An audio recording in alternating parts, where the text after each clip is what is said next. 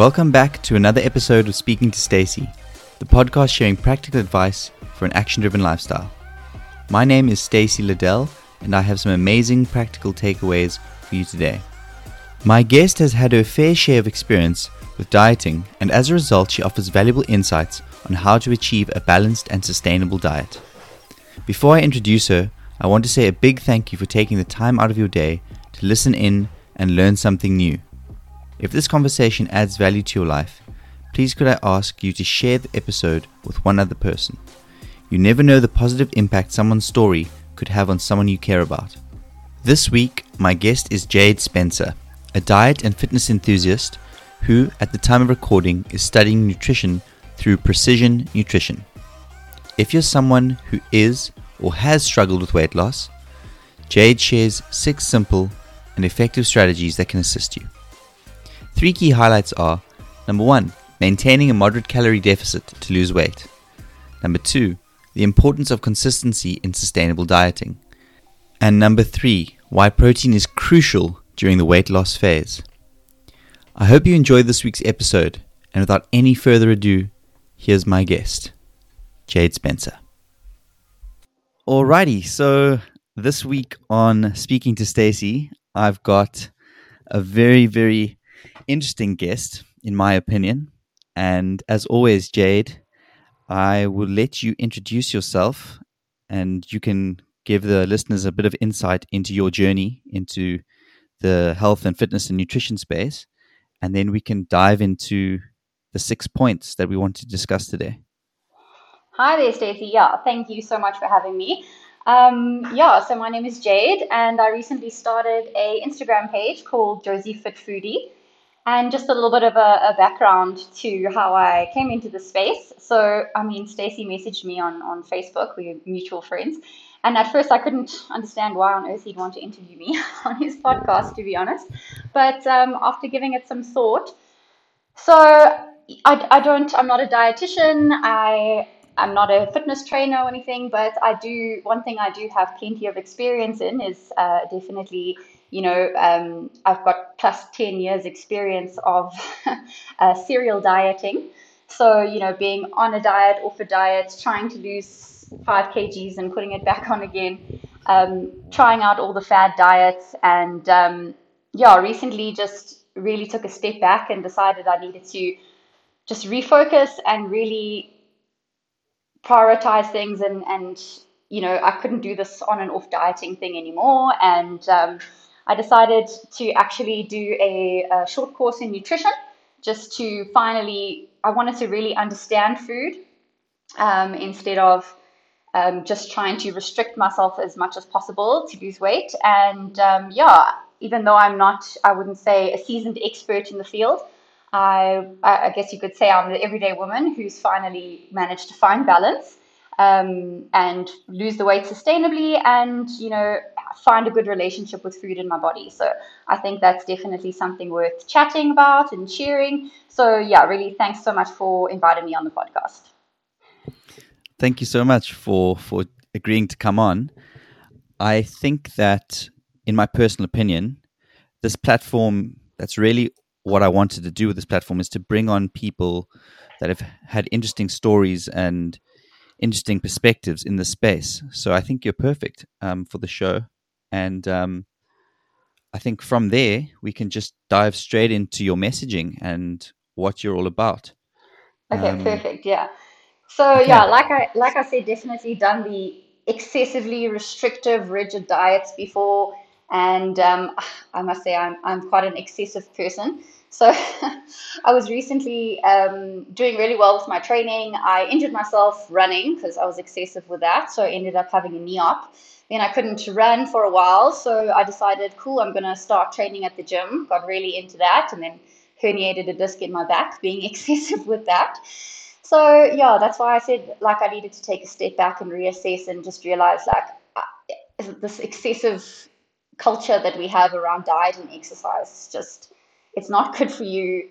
Even if I hadn't got injured, I mean, training seven days a week, restricting calories, it's being miserable because you know you can't ever, you know, going out with friends and thinking, oh my god, what am I gonna, am I gonna have to drink and eat because you know I'm on this diet and you know I've got this all or nothing mentality. Either I have to be perfect or I'm just gonna fall off the wagon and be excessively on the other side, so binging. So yeah, that's when I did the course and um, started my Instagram page. And I mean, I'm really, really loving all the engagement and interaction I'm getting on it, and it just show shows me how hungry people are for this kind of information and um, you know mind sh- mindset shift, uh, moving away from these fad diets and I would call it diet culture, where you know it's the all or nothing, demonizing food, labeling food as good food and bad food, and and you know everything is about weight loss, and everyone wants weight loss now. You know, like if it's if it's not gonna help you lose five kgs in a week, people aren't interested. So I've just taken a step back and I'm looking at a more sustainable approach to weight loss. So I just wanted to like cut through some of the the rubbish out there and give you all the listeners six tips or six things that I do um, that helped me lose weight sustainably and keep it off and live a more balanced life. Okay, so the first thing that we are going to talk about for sustainable weight loss is to be in a moderate calorie deficit. So this is the most important thing and the only thing that is actually going to result in you losing weight. So, a calorie deficit, what that means is that you have to eat less calories than you are burning. So, therefore, you will be in a deficit and you will lose weight. If you are eating more calories than you are burning, then you will gain weight. And if you are in maintenance, it means you are eating as many calories as you are burning. Okay. So basically, what we're going to aim for to lose weight is to be in a moderate calorie deficit. So basically, all these fad diets out there, they are just repackaging the idea of being in a deficit. Okay. So if you are going to, so for example, uh, intermittent fasting or uh, cutting out your carbs, juicing, all those things, all that is doing is putting you in a calorie deficit in a different in a different way and a very excessive most of the time way and with rigid food rules. And you do not need to be excessive in this way in order, uh, you know, to get into a moderate calorie deficit. I wanted to to jump in there and Go just ask from a pra- from a practical standpoint, if someone is starting their journey, has no idea about calories, has no idea about how many uh, calories are in a gram of protein, carb, fat, what would you recommend as a practical guide to someone starting out? How would they how would they define what moderate means in that context, and how would they go about sort of calculating their their needs? Um, can you speak to that a little bit? Yeah, hundred percent. That's a very good question. There are a lot of women that you know message me on on Instagram and say, "Listen, I get your messaging, but like, how? Where on earth do I start?" So I, for a long time, did do calorie counting which some people love, some people hate. It's not for everyone. But you know, you do need to understand the basics of how many calories are in the food that you are consuming. So calorie counting is definitely quite helpful. I found it very helpful and I learned a lot while I was calorie counting. So the first step, obviously, you need to know how many calories you should be eating. And there are a lot of free online calorie counting or calorie calculators that you can go and you can put in, you know, your height, your weight, how active you are, and it will calculate for you um, how many calories you should be consuming. The the course that I did, Precision Nutrition, actually has a free online calorie calculator. So maybe we can link that in in the in the bottom of this. So if people want to go and, and yeah. work that out. Um, and then what you do is it will it will ca- calculate depending on how much you are how active you are. So for example, if someone is the same height and weight and they are very inactive versus someone that is more active, obviously they are going to have to restrict a little bit more to be in a deficit. So it will calculate calculate that for you. And then in in terms of tracking, so I use an app called MyFitnessPal where it is a little bit tedious to begin with. So you do have to log everything you eat. And I would say if you can do that for a month to two months and really just learn, um, I found it very, very helpful. For example, I used to chow peanut butter out of the jar. And once I did a little calorie tracking with this app, I saw how many calories are in peanut butter and avocado and nuts and things like that. And it really just you know, it was quite a revelation. And now it's not that I don't eat those things, but I'm just more conscious of them and, you know, eat them in a little bit more moderation than I than I did before. Um, if you find calorie tracking like that too um, intensive and overwhelming and it just doesn't fit your lifestyle, then there are other things you can do. So there is a, um, a method called the hand portion method where you can it's it's less accurate than actual logging of your um, calories, but it will help give you a, a good guideline. So if you do, like I said, the free calorie calculator with precision nutrition, it will actually send you um, a breakdown of how to do your hand portioning. So, for example, um, it breaks down your daily requirements into um, hand portions. So, it will tell you a portion of protein is the size of your palm. So, in your day, you need to have five to six portions of protein. Okay, so that could be chicken, fish, eggs, cottage cheese, a scoop of whey protein is one portion. Um, so in your day, you will aim for you've had five to six hand por- uh, palm sized portions of protein in that day.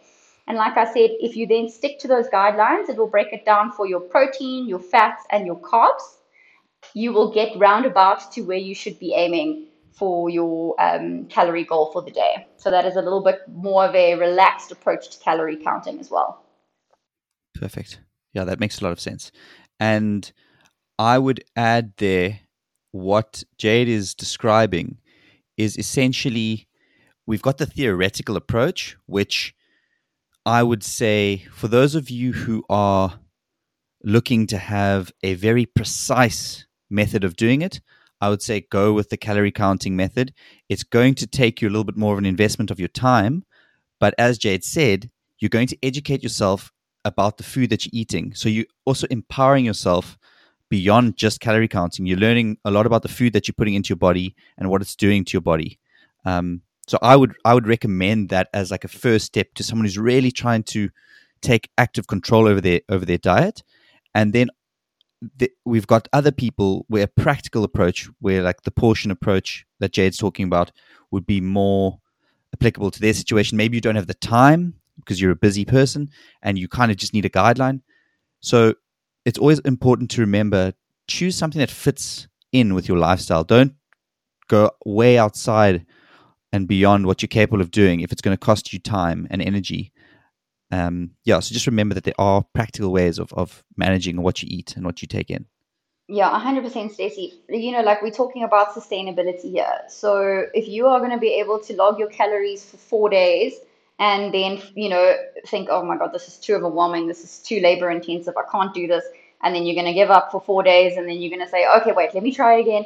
And basically you are doing the, the restrictive, uh, you know, um, you, on and off that diet, you know, kind of cycle again. So if it's not something that is sustainable for you, if calorie counting is not going to be sustainable, then it's not for you. Don't do it. Rather try the uh, the hand portion um, approach, or we can take the even longer route where you identify a small daily action that you know is going to result in you know you're improving your health and maybe losing a bit of weight and we take the that approach where instead of you know, now trying to change your whole diet, you're just going to look at, cool, uh, what is one meal that I know that I, maybe I could improve on a bit?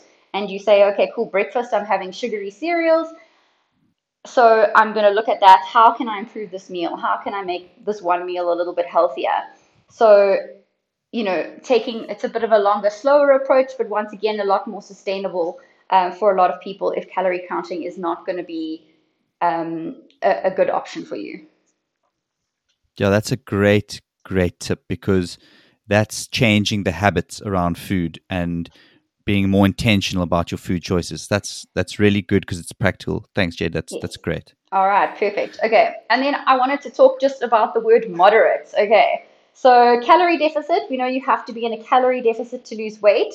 But if anyone ever tells you or gives you a diet plan for 1,200 calories, you need to run away from them don't walk, run.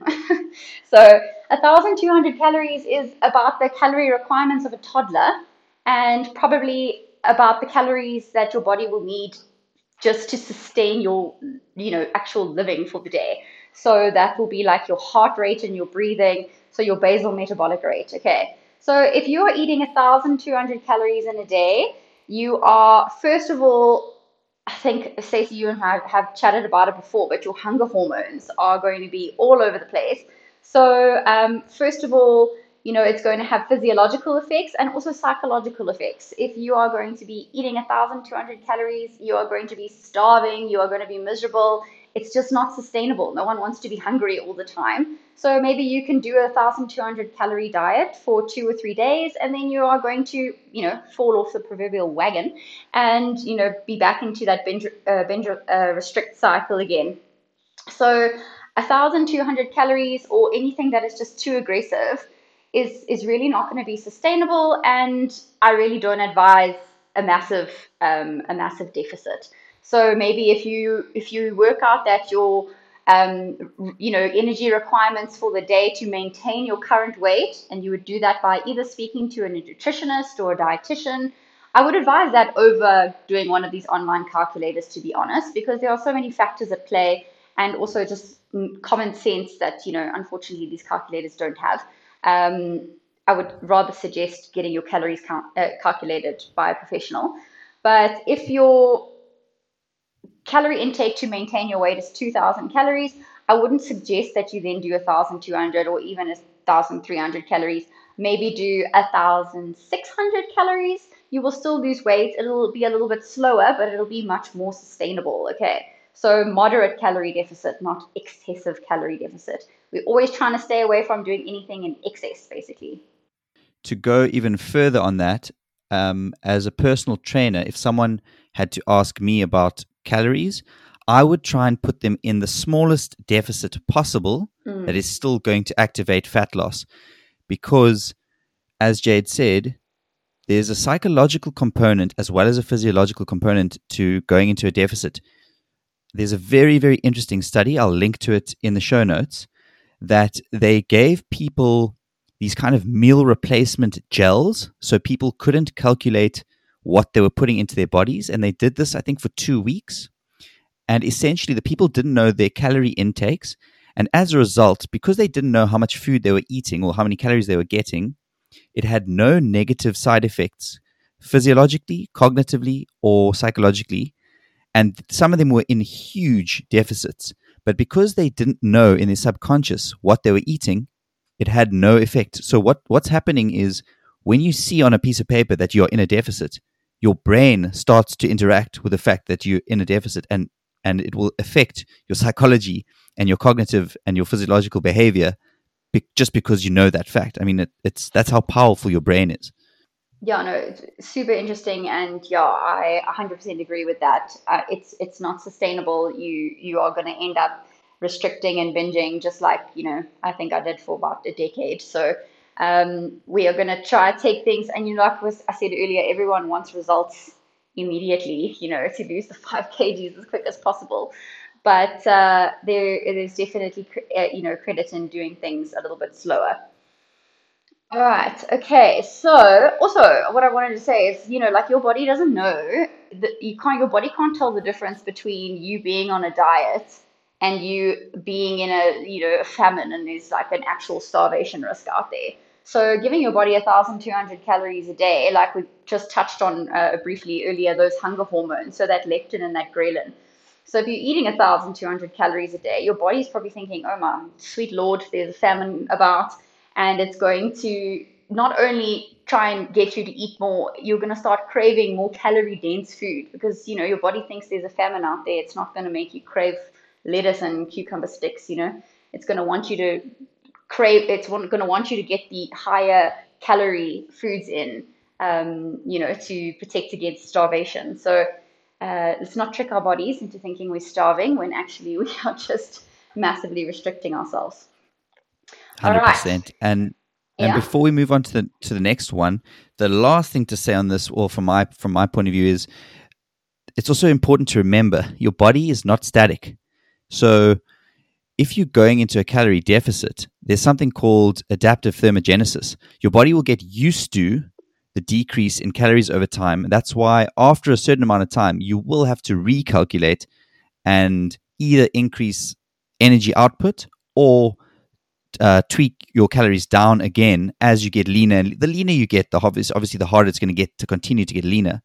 Um, that's also just something to keep in mind that your deficit is not going to stay your deficit forever. It's going to reach a point where you'll stop losing weight because your body will adapt to the new calorie intake.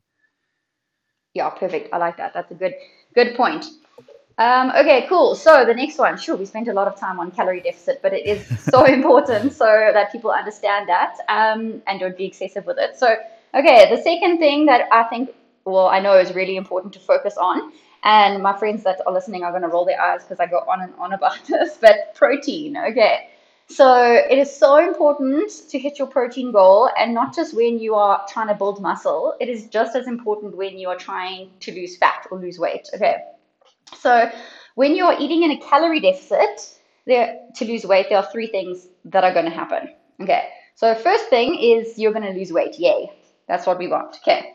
The second thing is that you are now eating quite a lot less calories than you were, and you're probably going to be hungry.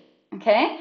And the third thing is that you potentially are going to lose lean muscle mass. And my friends, we do not want to lose lean muscle mass. That is what we want to keep. Um, when people tell me that they want to be toned, what they're actually saying is they want to, you know, put on muscle because muscle is what's going to give you, you know, shape and definition. And um, so the answer to these three is protein. Okay. So ensuring that you get enough protein in your day is going to mean you can still be in a deficit, but not be starving hungry because protein will keep you fuller for longer. Okay. So it, it takes longer for the body to digest and yeah, it just keeps you fuller.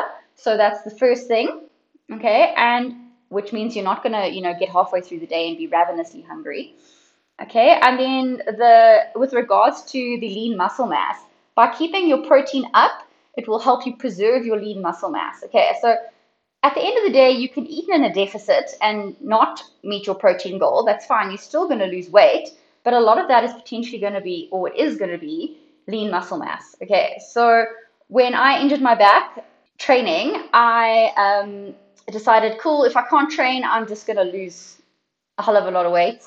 Uh, so, you know, I can be super skinny. And I lost six kgs. But when I went back to and I did my InBody assessment, which calculates, you know, how much of your body is fat, how much is muscle, I uh, had lost six kilograms, but four and a half of that were muscle, which is ridiculous. It's crazy because I didn't, I didn't even while I was in this weight loss phase, I should have still prioritized my protein to keep my lean muscle mass and rather lose, you know, work on just losing fat.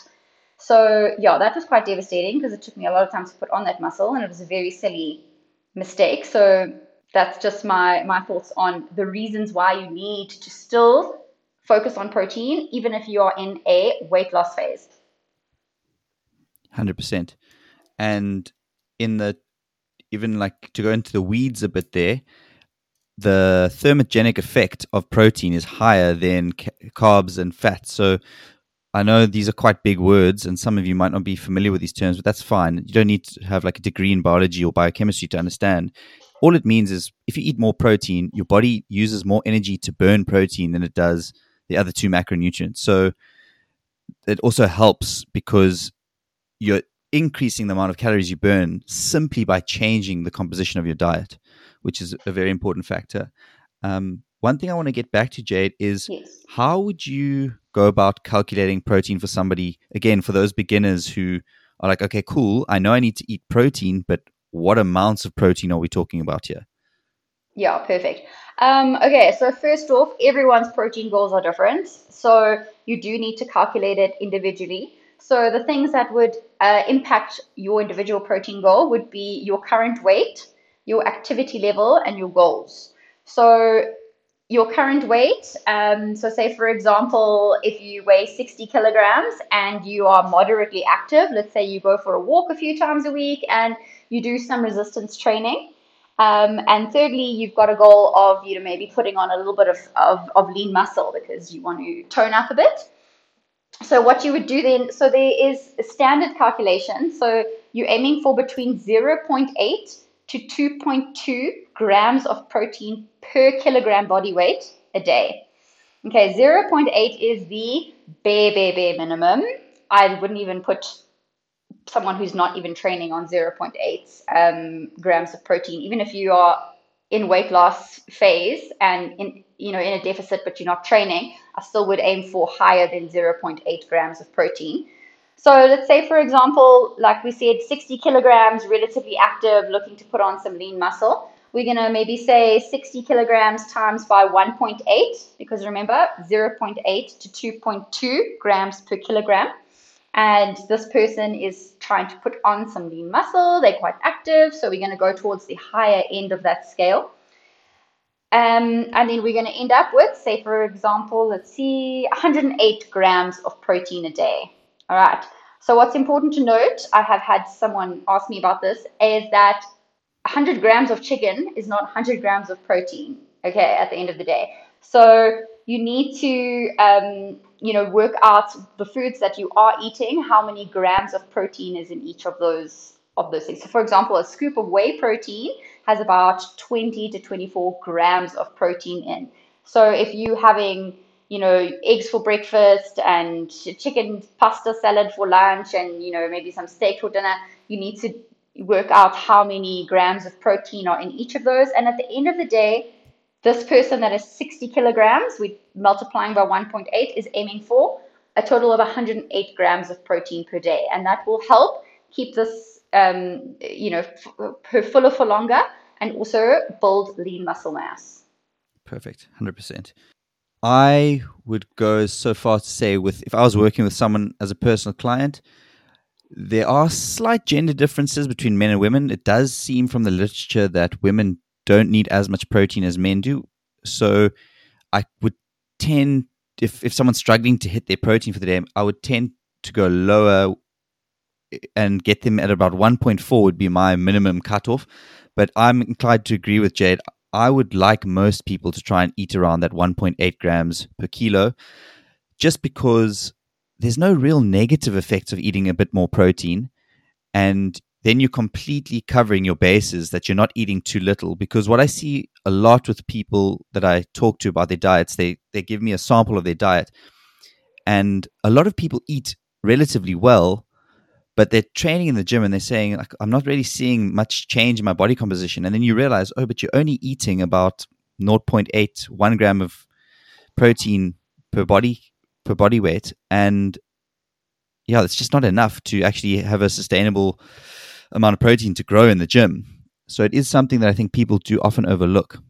Yeah, I, I do agree with you. I see it so often. And if you're putting in so much effort to go to the gym and train, and once again, not just from a muscle gain perspective, from a weight loss perspective, you are doing yourself such a disservice if you don't think about protein and prioritize protein.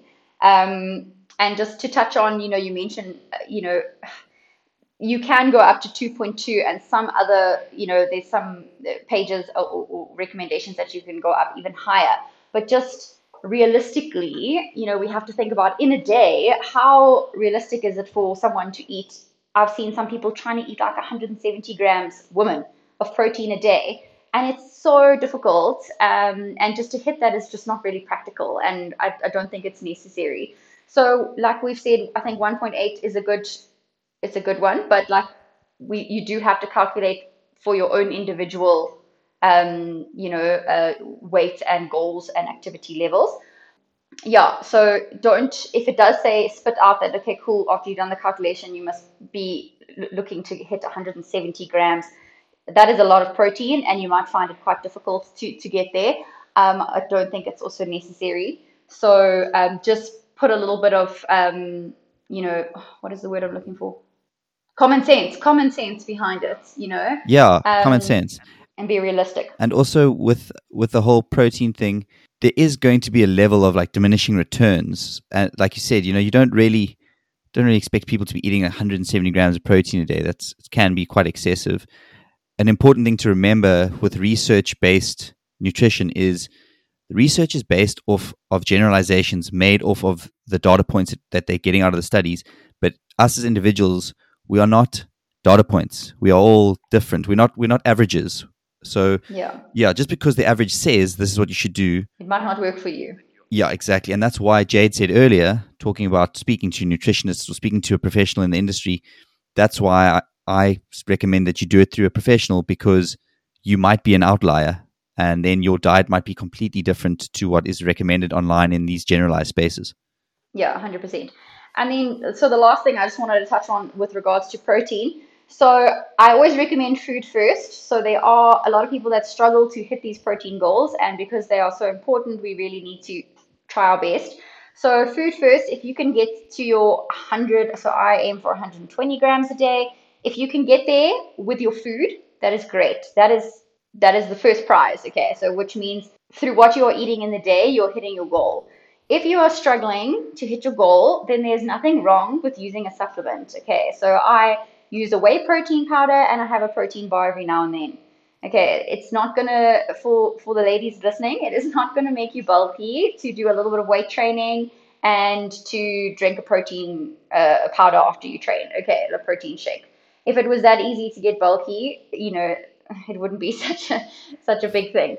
So you're it's not going to happen accidentally, is what I'm saying. I have a lot of women messaging me and being like, you know, you're drinking this protein powder, and I know it's important to prioritize protein, but I'm just so scared I'm going to get bulky it is not going to happen by mistake. I promise you. So don't be afraid of supplements. Um, but like I said, food first, and then if you're struggling, I don't think there's anything wrong with having a. I t- drink a whey protein, just a plain whey isolate, and then a protein bar every now and then. The the last thing I want to say, and then if you want to comment, you can. Otherwise, we can move on to step number three. But the last thing that I always tell people when it comes to protein, my first step is, as Jade is saying there, hit your daily target. That's your priority. Secondly, what are your sources of protein? I often say that the reality is is that certain protein types are more bioavailable than others. That's like a secondary concern, as is the timing and the portion size of the protein. So in an ideal world, we want to be having higher protein in and around the workout times and in kind of moderate amounts. But again, as Jade has been saying throughout the conversation, we also need to take practicality into mind. So the core thing is hit your daily target first and then start worrying about those secondary concerns. All right, cool. And then uh, the third point I'm just going to touch on relatively quickly is hitting your step goal. I think walking is so underrated for fat loss. And if you can hit eight to 10,000 steps a day, you are going to be burning more calories than if you had gone and done a gym, a session at the gym. Like I said, so underrated. So if you are currently doing 2,000 steps, don't go and try and walk 10,000 steps a day because once again, that's excessive. It's not going to be sustainable. You shooting the lights out. Just try and you now maybe move from two to 5,000 steps a day. Just slowly but surely, you know, increase your activity level. So to be in a deficit, you can either eat less calories, like Stacy mentioned earlier, or you can um, increase your activity levels, which will burn more calories and put you in a deficit. So I mean, I recommend doing both. so you know, um, get into that moderate calorie deficit, and then increase your activity by just you don't have to go and run a 5k or a 10k every day. You don't have to go to the gym five times a week, although it would be good for your your lean muscle mass. I do encourage weight training. But um, if you are just starting out and everything feels so overwhelming and going to the gym is intimidating, you don't have to do those things. Put on some walking shoes, listen to a nice podcast or a happy playlist, and just go for a few laps around the block. Okay, with your kids or your dog or whatever, or by yourself. It can be. Also, it's a really great exercise. It gets you out.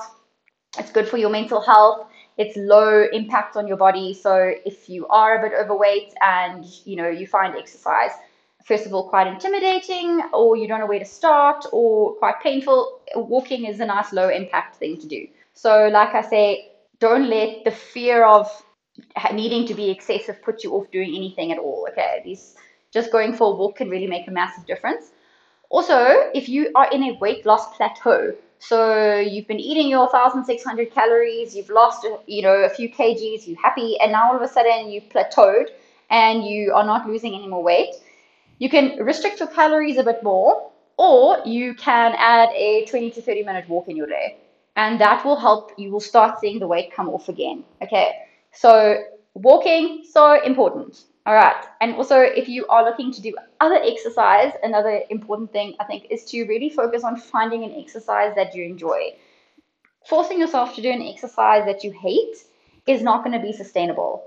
So if you really hate going to the gym, try and find something that you enjoy doing. Maybe you enjoy doing yoga, you enjoy walking, maybe you enjoy swimming. Don't force yourself to do something you don't enjoy. It's going to create a negative mindset around exercise in general. Okay, so that's my two cents about step goals because I'm also step obsessed. no, that's great advice. I try and aim for that 10,000 a day. And also, it's just, I think, just for general health, you know, like we live in such a sedentary environment in our modern world. Yeah. That we, our bodies are made to move. And I think that steps are such a great low level intensity way to do it. The only thing that I would reiterate with what Jade said is I would always include weight training, resistance training into a weight loss program, not only because of the things that Jade's already mentioned, like keeping the muscle mass and not losing it while you while you're losing weight. There's also a huge, huge benefit from resistance training that your bones get your bone density over time as you get older is going to get worse especially for women once they hit menopause. The estrogen yeah. is actually helping you calcify their bones.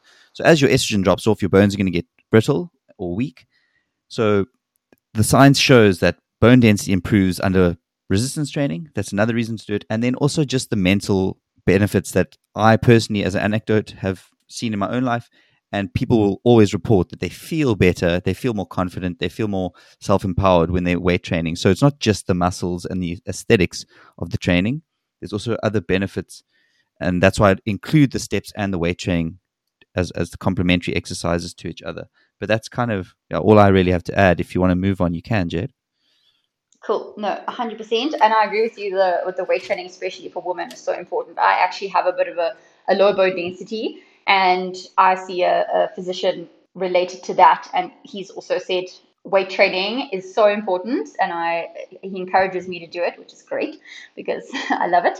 Um, but yeah, so and you know what? Also another thing, we don't just want to exercise to you know lose weight. There's so many other important benefits, and you know what? We want to be functional for years and years to come. We want to when you're exercising, think about okay, I'm 30 now. I want to be able to do these things when I'm 40, 50, 60, 70 years old. You know what I mean? Keep your body moving, keep active for not just now, for your future. I know it sounds so lame, but it's it's true. You you don't want to be, you know, 60 years old and, and you can't play with your kids and, and, and your grandkids and things. So yeah, not just exercising for weight loss. There are so many other benefits. 100%. Okay, so moving on. Uh, okay, so I really live by this. It's to have an 80 20 approach when you are thinking about you know, your diet um, when, when it comes to weight loss. So, the whole excessive all or nothing mindset that we have about dieting and exercise is really what is like causing so many people to like fall off the wagon.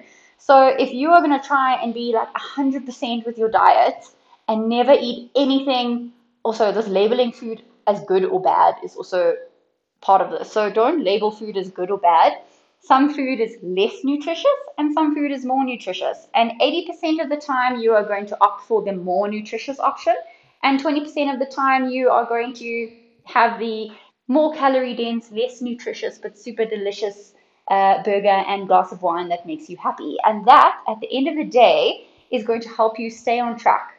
It's not what we do 20% of the time, so when you do have your glass of wine or your pizza or you know whatever, it's not what you do that 20% of the time that is going to going to matter. It's the 80% of the time that you are consistent and, and eating well. That is what is going to count. Okay, so let's not be ridiculous. Oh, who said that? I think it's Winston Churchill. Perfection is the enemy of progress. We don't have to be perfect. Sometimes you just have to do just enough to make progress. Okay, so I think this is such an important thing people that are being excessive um, and you know massively restricting and never allowing themselves anything. I don't know about you, but I went through phases where I couldn't keep chocolate in the house because I would be sitting on the couch and I would be obsessing about the chocolate that I knew was there until I've not let myself have it for like a week and then eat the whole thing all at once. You know what I mean? Rather, when you feel like it, have two blocks, cool, move on, you know?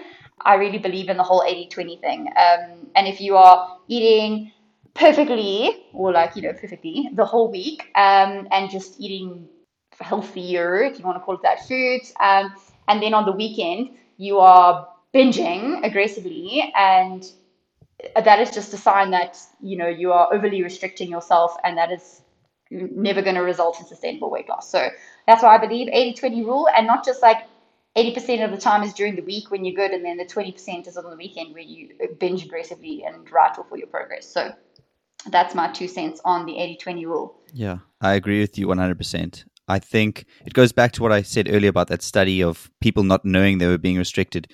So if you know you are restricting yourself, if you like Jade mentioned there anecdotally for herself, she knows she's cutting herself off from chocolate. Her brain is fixating on the chocolate. It's like telling someone not to think of a purple bear or a pink bear or a pink elephant, whatever the study was. You immediately think of the pink elephant. Your brain is going to be sitting there knowing that that chocolate is there. And yeah, excessively restricting yourself is just an exercise in willpower that you don't really need to put yourself through. I agree with Jade 100%. 80 20 especially if you are just a regular everyday person who's who's trying to have sustainable weight loss. Obviously, case by case, it, it differs. If I was working with a, a, professional bodybuilder or someone who's looking to be an amateur bodybuilder and they have to be extremely strict, that's a conversation that would go differently because unfortunately you have to control things like that. But then again, that's only a closed window where you're prepping for the show where you're going to be super strict and you know that there's an end in mind. But for the average person, I agree 100%. 80 20 is perfect. Okay, cool. All right. Okay, the next thing, I really like this one. This is also helpful for people that maybe don't want to track their calories and, um, you know, just want to eat a little bit uh, healthier, maybe lose a few kilograms. So, is to focus, this is step, uh, uh, tip number five, is to focus on eating more whole and less processed food. Once again, we're not labeling food as good or bad, but some food is more nutritious than others. Um, and so whole food is basically so as close to it would have been in nature as possible. So I'm going to use the apple as a, as an example. So a whole, you know, eating an apple that is a whole food versus a uh, apple sauce, which is you know somewhat processed, versus apple juice, which is is quite processed. Not to say that apple juice is bad for you, but it is a lot more calorie dense. And just think Okay, how quickly can you drink a glass of apple juice? Okay, you can drink it in like a few seconds if you really wanted to. And um, how long is it going to take you to eat an apple? So, whole foods tend to be uh, less calorie dense and they come along with a whole lot more uh, nutrients and minerals, whereas processed food tends to have a lot more calories, so it's more calorie dense, and it comes with a lot more, you know, refined sugars and um, preservatives and sodium. So it's not to say that you shouldn't obviously eat sometimes, like we said, the 80 20 rule, sometimes you will eat the, the burger. I am a big fan of a protein bar, which is definitely not close to nature, but I enjoy it and it helps me hit my protein goal. So there's space for all food on your plate. Just 80% of the time, we are going to try and look for the least processed option of everything. So, like I said, this is helpful for people that maybe just want to tidy up their, their eating habits a little bit without calorie counting. Focusing on eating more whole foods also helps create a mindset of abundance. So instead of thinking, okay, I need to restrict myself, I need to cut out this, I need to cut out that, rather think, what can I add to my plate? Cool, I can add these fruits, I can add these vegetables. And now instead of thinking restrict, restrict, restrict, you're thinking, cool, I'm adding things, creating a, a positive, uh, you know, mindset of abundance around food. So we can think of foods kind of on a continuum of you get less processed and more processed. Okay, so we're just trying to shift towards eating uh, the less processed options. And I just wanted to kind of put this in perspective with just think about if you're out for the night and you you are going to eat half a pizza how quickly can you eat half a pizza and how many calories are in that and how quickly do you digest that because it is quite processed. Versus if you are going to eat the same amount of calories in a chicken and quinoa salad that is going to be a huge bowl of salad it is going to take you forever to eat because there's going to be a lot. Your body is going to work on digesting that because it is whole food. It's not, you know, as processed and already broken down. So you're going to be getting a lot more food. It's going to be more filling, um, and it's going to be more nutrient and mineral dense than the processed option. Like I said, nothing wrong with pizza. I'm a fan, uh, but you know, more often than not, trying to choose more whole foods versus uh, processed foods. 100% agree with you. Nowadays, it's even quite difficult to define that term process because the modern world almost everything is processed to a certain degree because everything is everything is touched by us you know it's had it but as jade said everything's on a continuum i also do understand like practical concerns like some people the processed food it's cheaper it doesn't spoil as easily i do understand in, in certain situations people need to eat more processed food but then again, as Jade said, try and move away from the completely, completely processed stuff and move to as whole as you can get. You know, it is it is pricey. I do understand that practical concern. Another thing, Jade touched on it, is the whole thing with satiety. So eating processed foods, like the pizza example, you will get hungry much earlier than you will eating unprocessed foods. And it also goes back to the, the point I made earlier about the thermic effect. You'll also burn more calories with your body digesting all the good, wholesome food, whereas the processed stuff is kind of already broken down for your body to just all absorb all at once. So you burn less calories digesting it, which is important to remember. The last thing I'll say on this is there was a there were a few experiments done based on processed foods. I'll just give one example. I think he was a researcher. His name was Mark. I'm probably going to butcher his surname. Mark Haub, H A U B. He ate a diet of 1,800 calories before he started the diet, he did tests on his HDL, LDL, and his triglycerides. For those of you who aren't aware of what that means, so LDL is the bad cholesterol, HDL is the good cholesterol, and then triglycerides is basically the fat content, uh, I think, like swirling around in your blood, in your system. And so he went on a diet of extremely processed foods to see what the effect would be on his health if he was in a caloric deficit. So he put himself into a deficit but he ate really bad foods. His breakfast was sugary cereals and processed whole milk. And then his meals and snacks were Oreos, Twinkies, candy. He basically ate no nutrient rich food. He ate like a very, very poor diet. And I think he did it for a month or two, no, three months, something like that. He ended up losing 30 pounds because he was in a caloric deficit. His health markers all went, all improved. His LDL went up, his HDL went down, and his triglycerides went down. So he got healthier as a result of eating all these unhealthy foods. So what I'm saying not what so what I'm not saying here is to eat an unhealthy diet. What that study proved is that the benefits of being lean completely outweigh or can completely outweigh poor eating habits. So the importance of the deficit of your calories is so extreme that even a poor diet can have a positive effect on your on your overall well-being.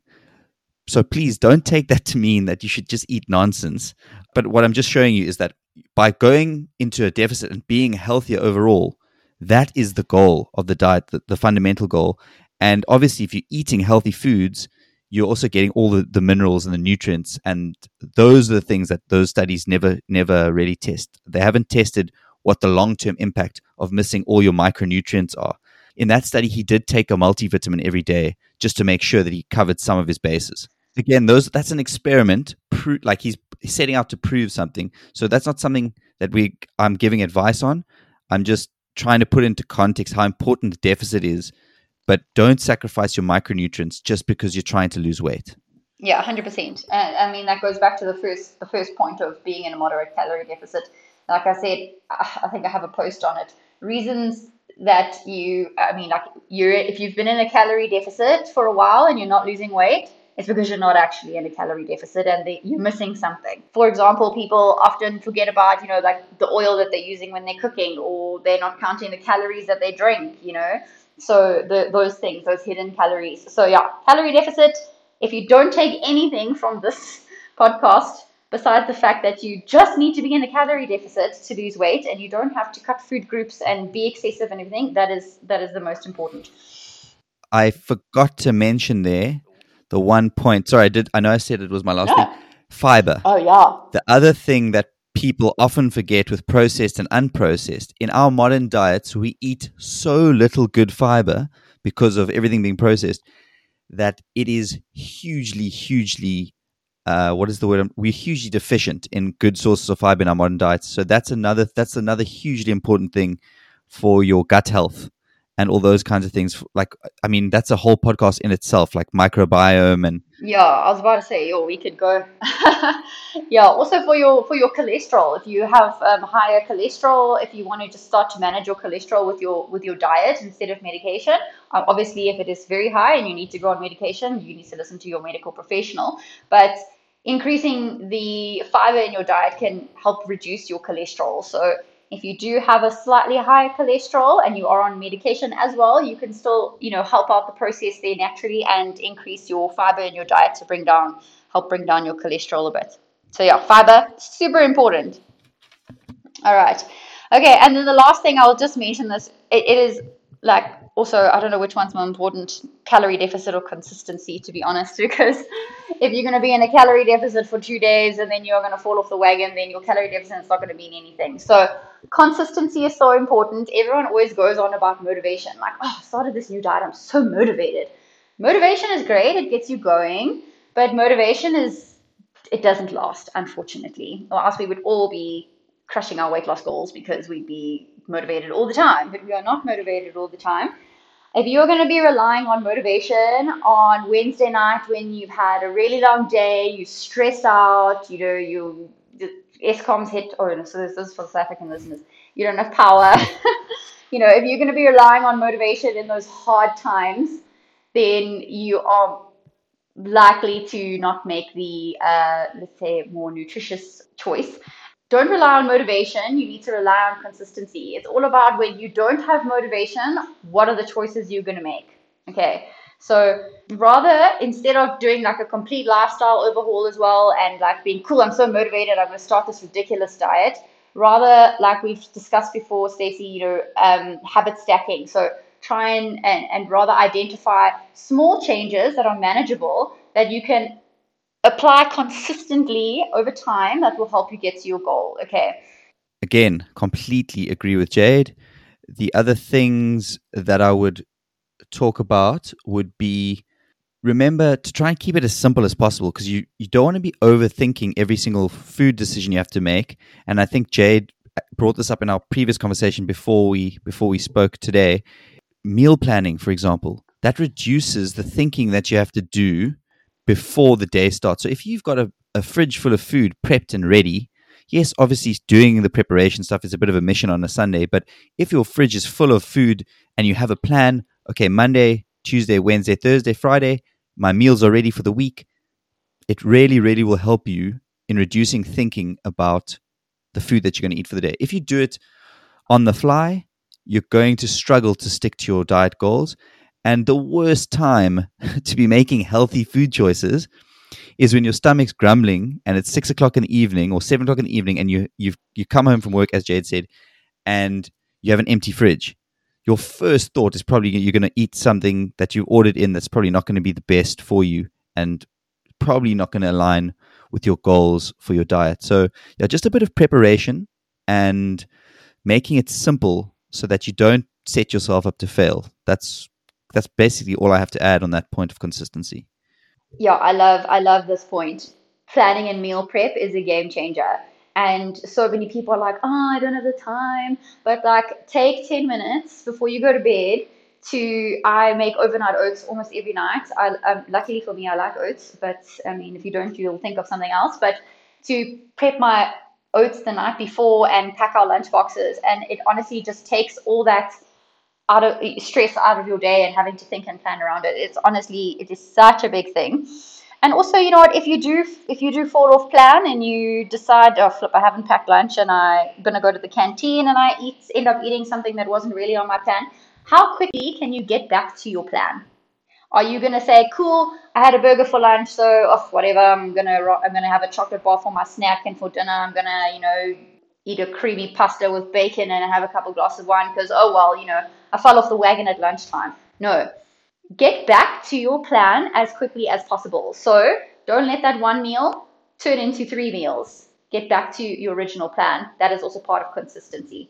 Cool. So I think I have done a lot of talking here, but at the end of the day, if I could have just, if we could have just gotten through to one person and helped someone understand, you know, how to ditch the whole diet culture, excessive diet mentality, then I will be a super happy woman. So, yeah, thank you so much for this opportunity. I really enjoyed um, having this chat with you. Also, very insightful for me as well. I'm not sure if there's anything else you want to add. No, I'm I'm good. I think just a huge shout out for you for giving up your time. And I know for those of you that aren't aware, South Africa is in what we call load shedding. So the power goes off from time to time. And in South Africa, we're on level six load shedding at the moment. And Jade's actually left the home and gone to the office just for this. So thank you very much, Jade. I really appreciate it. no, it's such a great pleasure. Only my pleasure. All right. And like I said, uh, sorry, just last note, like flip. If anything, please like consult a, a professional. Like I know there's all those free calorie calculators that you can find online, but nothing is going to be as valuable as speaking to a professional. So put some money aside and go and, and get that all done by a professional, and I think it will set you up on a good on a good road. Hundred percent. All right. Thank you, Stacy. Thank you very much. As we come to the end of this episode of Speaking to Stacy, I want to say a big thanks for listening all the way through. I hope that you have found value in Jade's insights for a sustainable diet. I urge you to follow Jade on Instagram for more great tips about health and exercise. Her handle is at jozi.fit.foodie. That's the at sign, J O Z I, full stop, F I T, full stop, F O O D-I-E at jozi.fit.foodie.